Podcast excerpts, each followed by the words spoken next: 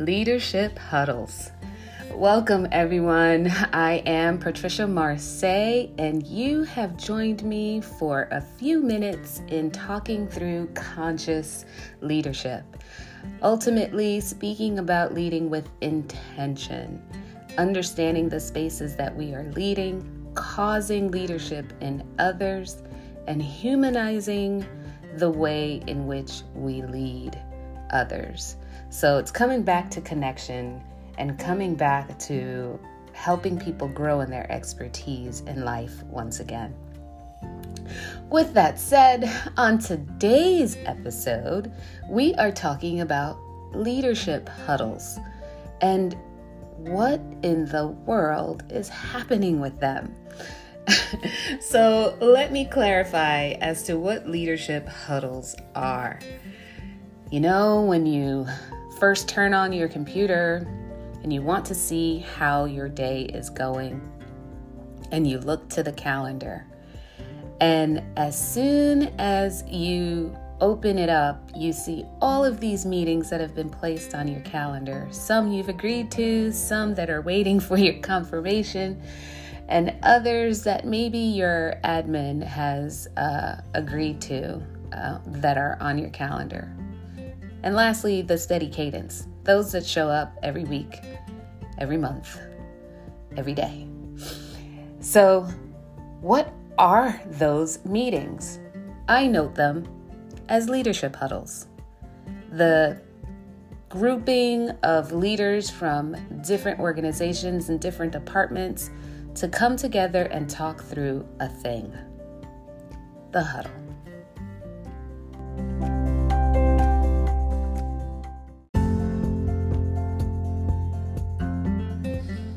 Hello, and welcome to The Conscious Leader. I am Patricia Marseille, known for conscious leadership, which is ultimately leading with intention. Jumping out of planes simply to seek truth in conflict, where others see a crack in the wall and want to solve the crack, I ask the question do we even need the wall? I'm also an executive at the Walt Disney Company. I work in supply chain, I'm a leader in diversity and inclusion, and I'm often requested as a mentor of, in executive talent development and self mastery.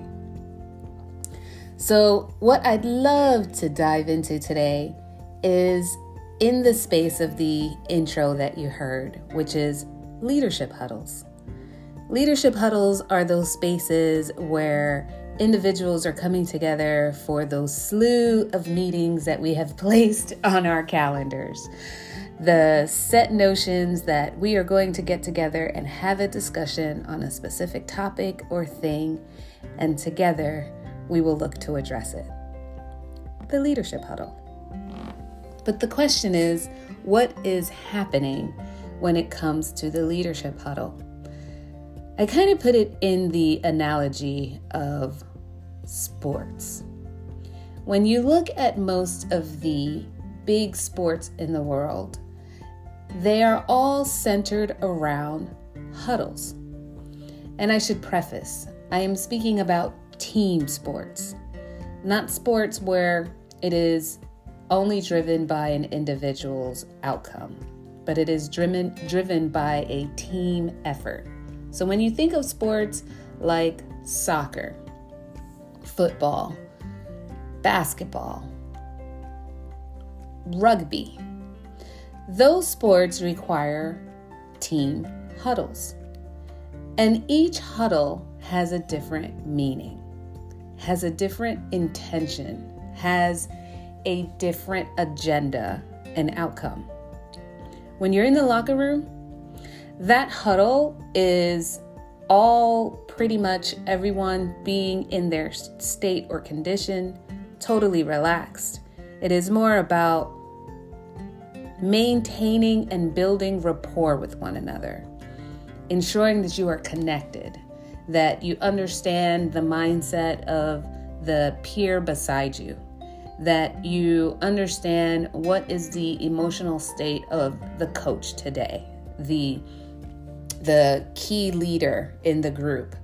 What is the tenor of the engagement of the coach and the um, the side the the uh, what do you call them the second heir to the coach, I guess. I'm not sure what he's called, but um, but that individual, his support, who's there as well. And when you start to look around in the locker room, you start to pay attention to what is going on with your other teammates. What's their emotional state? What's their mental state? Will this individual be able to go ahead and perform at the highest level and provide that ultimate outcome. So, in the locker room, it is simply building rapport. It is looking to see the measure of, or it's measuring where everyone is. It's checking in in that space. And when you see something is off, you go and build that emotional rapport and help that individual process their space a little differently so that when you show up as a team out there on the field, on the court, that you are showing up together, united, with the same mission and vision in mind. So that's one huddle. The second huddle is when you are actually out on the field or out on the court. It's right before the game begins and the team is getting together and you are building each other up to go ahead and step into the arena. You're building each other up to lean into the game in the most optimal way. That's the second huddle. Which that second huddle is like a key project that you are working on. A a key well, we'll leave it there. A key project that the entire team is working on. And that huddle can consist of your peers, your team, your partners, your clients. It all depends on the grandeur of the project. So that's the second huddle. Then you have the third huddle. That third huddle is the one where the strategies are thrown. This is the one in which the coach starts to speak about what do we do next. These this is the way we're going to lean into the project. This is the way we're going to lean into this game. This is the way in which we're going to kick this off. so that's that third huddle. The fourth huddle is the one where everyone is in the midst of the game. The coach is no longer involved in the play details. The coach is leaning on the captain of the, the group and the team to be able to drive the mission. And so on court, the captain of the team is calling out plays, is calling out strategies. Yes, it is from the overall directive of the coach, but in the play, it is the captain who is able to call it within seconds as to what the pivot needs to be and how the team needs to flow in order to still meet the outcome. Because the coach has identified the outcome, but the team and the captain drive the strategy on how that outcome is met. So there may be maybe some pivots required. There may be some disruptions on the court. There may be some disruptions in the field. There may be some disruptions in the project that would then cause each player to pivot and shift a little differently than what was planned in order to meet the outcome. Huddles. All of them are leadership huddles. Each one has a different tenor, has a different outcome, has a different agenda. But it seems that in the corporate space today, in most companies today, corporate and non corporate alike, meetings after meetings after meetings are being held with no identified, unified outcome, agenda, tenor for the meetings, for these leadership huddles. People are coming together and having conversations on hey, What are we doing today? What did we do yesterday? Almost like check in points. Things in which they are looking to see what is going on with a project. Uh, how is it that people are leading into that project? Really, the types of conversations that don't require a meeting in order for it to be had. If they're having a conflict in trying to get a project completed, the conversation isn't really based on addressing the challenge.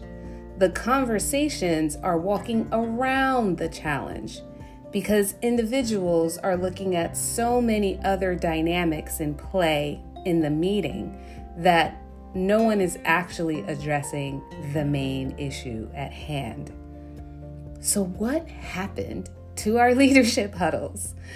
This conversation is to bring it all back, to really bring the focus back to a conscious state of being when it comes to leading our worlds. We leaders are the ones who set the tenor of the play. And so it is about ensuring that each huddle is clear to all of the players what happens in each one of these spaces. When we're in the locker room, yes, it is about building rapport.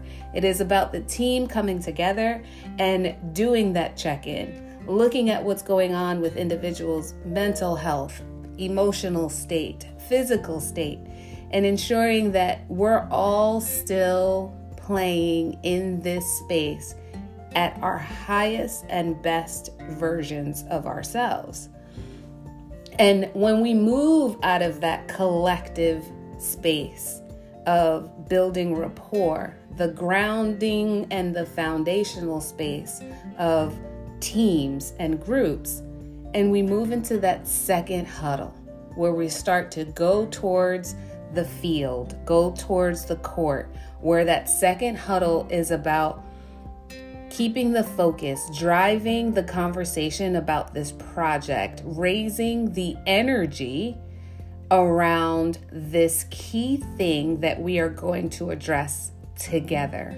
When it comes to that initial collaboration kickoff, is that huddle clear? Making that huddle clear to everyone. This is about how we lean into this new thing, this new project, this new year, these new strategies, this new initiative. That is that huddle.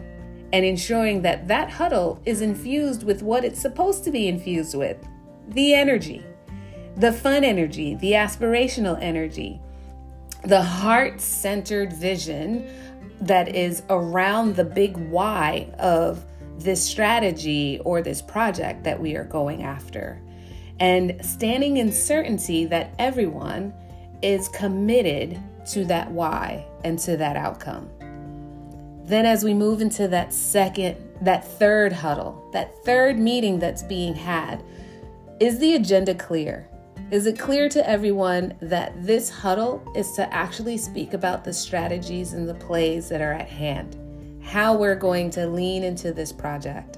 How it is that we are going to pivot from the last or pivot further into where we need to go? And then when that fourth huddle comes, where we are talking about what key pivots do we need to do, where you're sitting in that space and you are discussing distinctions. But everyone in the team, everyone in the group knows that that huddle is about looking for the distinctions that will help the entire team excel. So it means that peers are able to speak into other peers' spaces. There's peer on peer coaching that happens, where vulnerability is a superpower, where individuals are not afraid to actually speak into each other's spaces and receive the information because the conversation is not directed at an individual. The conversation is directed at the play. So when you think about it in the same sports analogy, it's not this individual is showing up this way, and so we can't get this done. The conversation is this role needs to pivot a little so that it does this in order to get this done. Because if you follow that space in that way, you will see that the other player on the other side will pivot towards that, and then we will be able to get the win. So it's helping people see what they don't see. And that's where you're leaning into distinctions. But those distinctions require a group conversation, a group effort. Yes, the captain is the one who's leading the dialogue about what distinctions do we need to note, but it is the players who are chiming in on what distinctions that they've paid attention to or if they've noticed that could help move the play further. And it's the same in projects. So it is not the executive or the ultimate lead of the bigger group that is highlighting the distinctions or highlighting the conversation for distinctions in that fourth huddle. It is actually the managers, it's the leaders of the smaller teams. The direct report leads are the ones who are having those conversations on distinctions and being able to speak through that space. But if everyone was clear about each one of those huddles, think about how much faster, how much um, better the energy would be, and how much clarity there would be in each one of your meetings, or I should say, each one of our meetings, with that type of clarity with that type of understanding in the intention of each meeting and the outcome that is being sought after, that everyone is aiming for. the beauty of leadership huddles.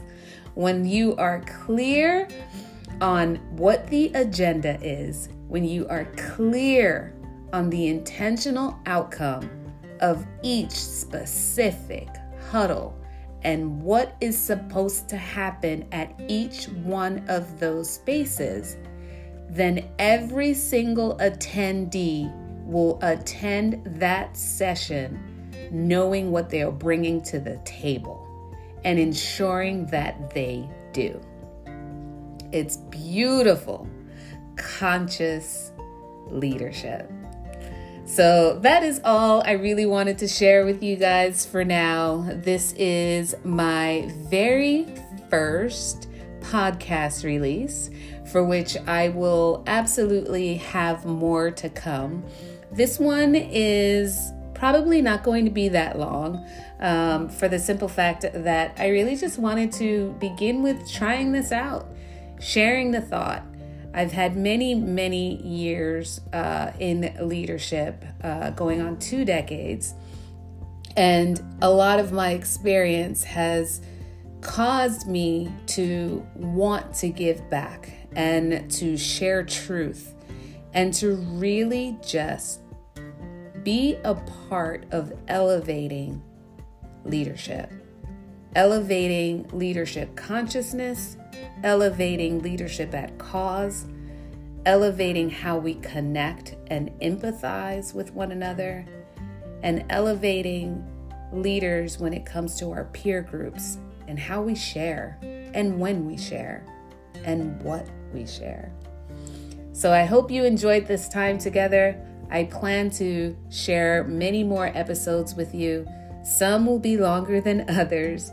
Today was simply an introduction and I hope that you found this information useful and energet- energizing for you.